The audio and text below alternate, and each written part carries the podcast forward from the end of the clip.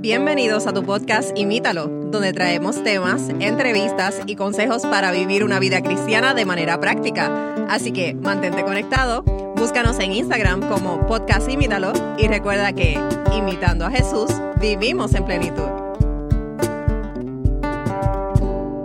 Saludos y bienvenidos nuevamente a otro episodio más de tu podcast Imítalo. Y hoy con ustedes estamos Magdiel. Hola amigos. Y este es su servidor Matthew. Estamos contentos de estar nuevamente con ustedes y poder traer otro episodio más. Y hoy tenemos un episodio muy bueno, interesante. Interesante. Eh, y hemos estado hablando, Magdiel, ya llevamos eh, varios episodios en el cual hemos estado hablando acerca de el carácter de Dios y hemos estado viendo a algunas de esas características de su carácter y lo hemos estado viendo a la luz del versículo de Éxodo 34, 6. Y hoy vamos a estar hablando precisamente de una de esas características eh, de su carácter y es la parte de su amor, ¿verdad? O su fiel amor, su grande, eh, dice ahí que es grande en amor, esa, esa palabra amor y qué representa y qué significa, bueno, pues hoy vamos a estar hablando un poquito más acerca de eso. Así es, y Matthew, el- a los que quizás comienzan ahora por este episodio, sería bueno recomendarle que eh, paren eh, ahora y vayan y escuchen los episodios anteriores, porque esto le va a traer un poco más de contexto y les va a ayudar a entender. Si no, pues eh, pueden quedarse. Claro que sí. Eh, eh, queremos decirle que este versículo de Éxodo 34.6 dice clemente y compasivo, lento para la ira, grande en amor y fidelidad. Así que este versículo es citado más de 20 veces en, el, en la Biblia, así que tiene que ser algo sumamente importante cuando los escritores bíblicos lo mencionan pues tantas veces, ¿verdad?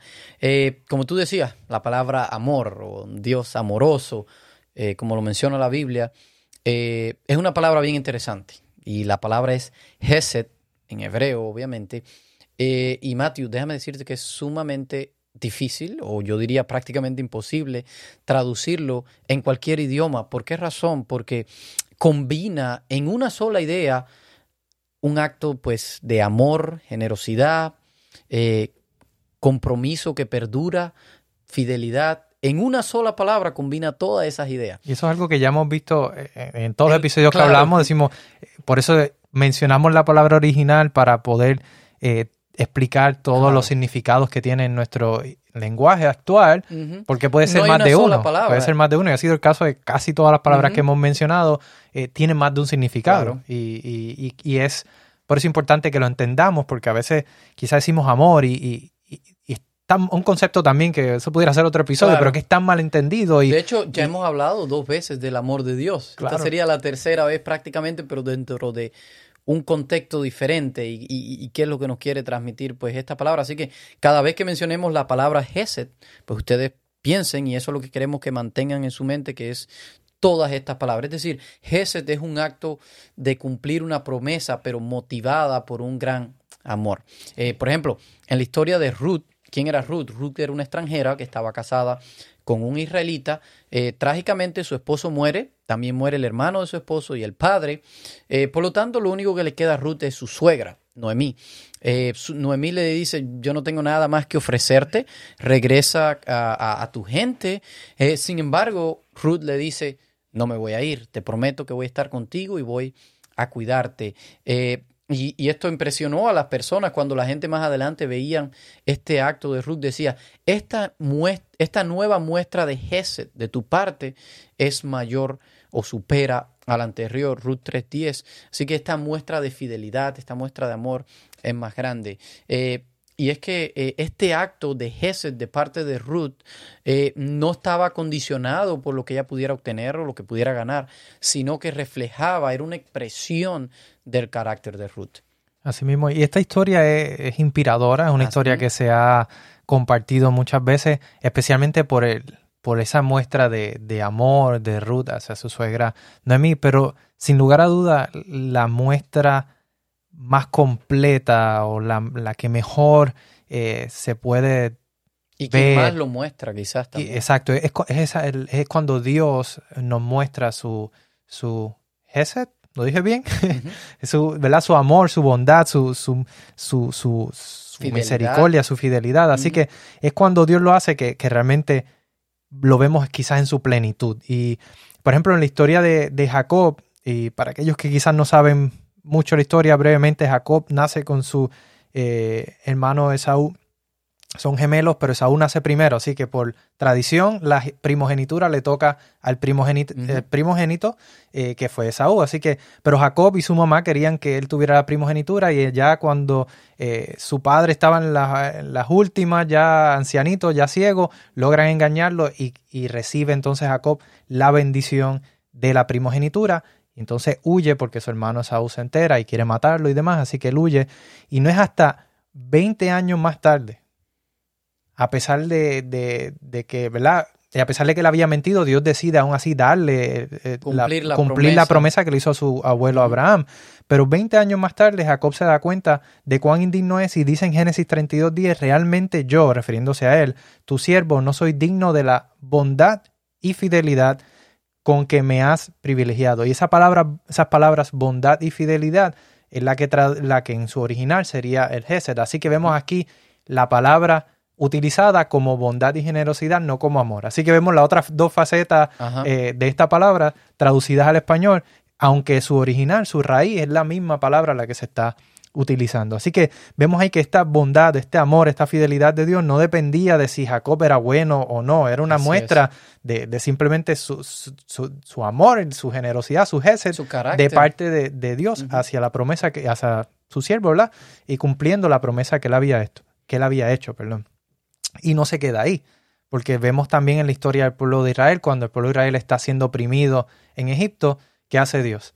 Envía entonces a Moisés para que libere de la opresión de Faraón a los, que, a, los, israelitas que se encontraban allí.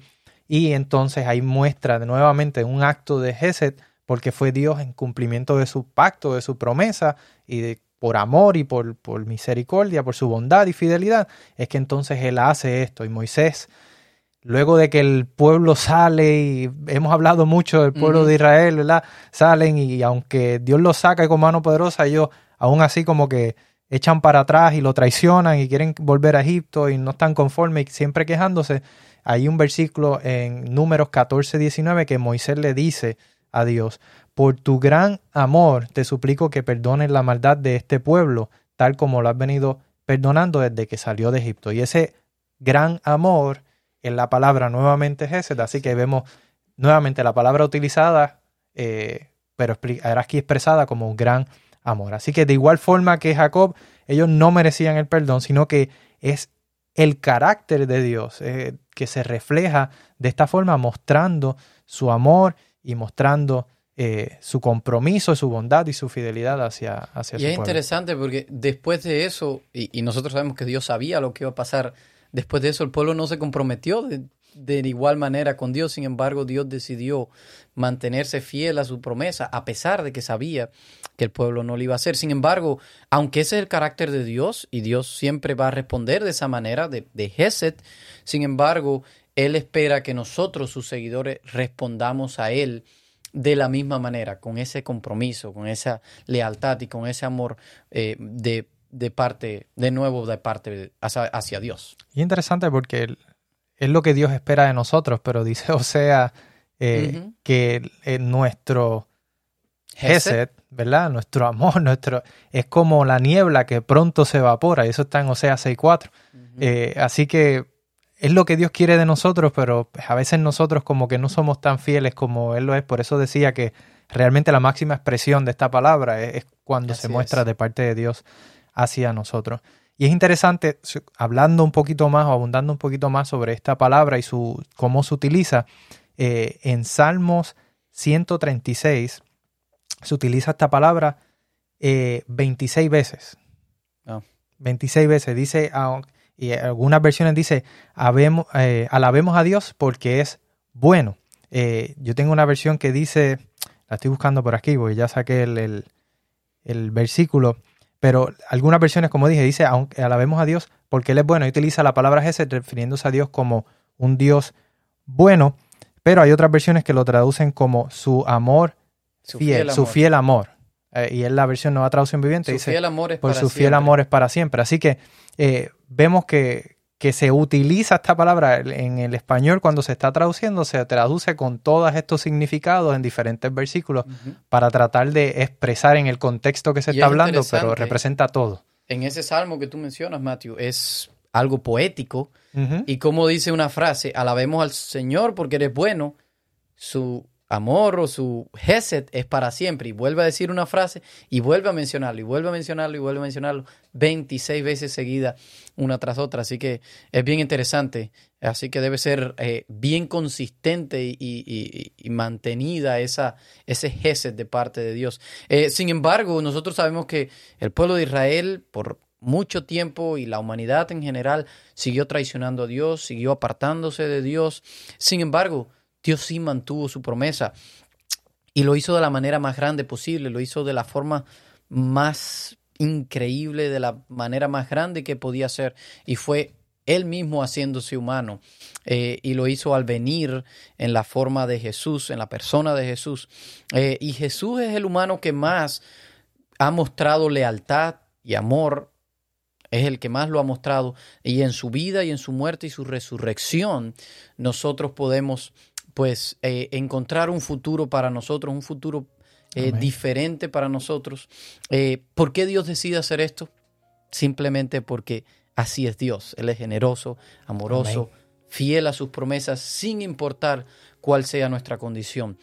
El llamado de este episodio es que nosotros también seamos motivados a mostrar Geset de vuelta pues hacia Dios, mostrar ese amor, esa fidelidad hacia Dios que Él nos ha mostrado nosotros primero, pero no solo hacia Dios, sino también hacia nuestros semejantes, porque estamos llamados pues a imitarlo. Así que... Amén. y qué bueno es contar con un Dios que es así, ¿verdad? Que a pesar de que, y, no es que para que nosotros lo cojamos de excusa, pero que a pesar de nosotros desviarnos y fallar y ser infiel y romper nuestro pacto, nuestras promesas y caer, y el Señor sigue mostrando ese amor y esa misericordia, y por eso es que yo pienso que eh, quizás e, e, eso para mí definitivamente lo que hace enamorarme, de, es ver, no que simplemente, ay, me deja hacer lo que yo quiero y después me perdona, no, no, es que a pesar de que yo trato y estoy luchando y, fallo, Él dice, no te preocupes, yo te levanto. Y es, ese Dios, ese amor es algo que realmente no, no tiene comparación. Exactamente. Así que, eh, Mati, vamos a terminar con una oración para que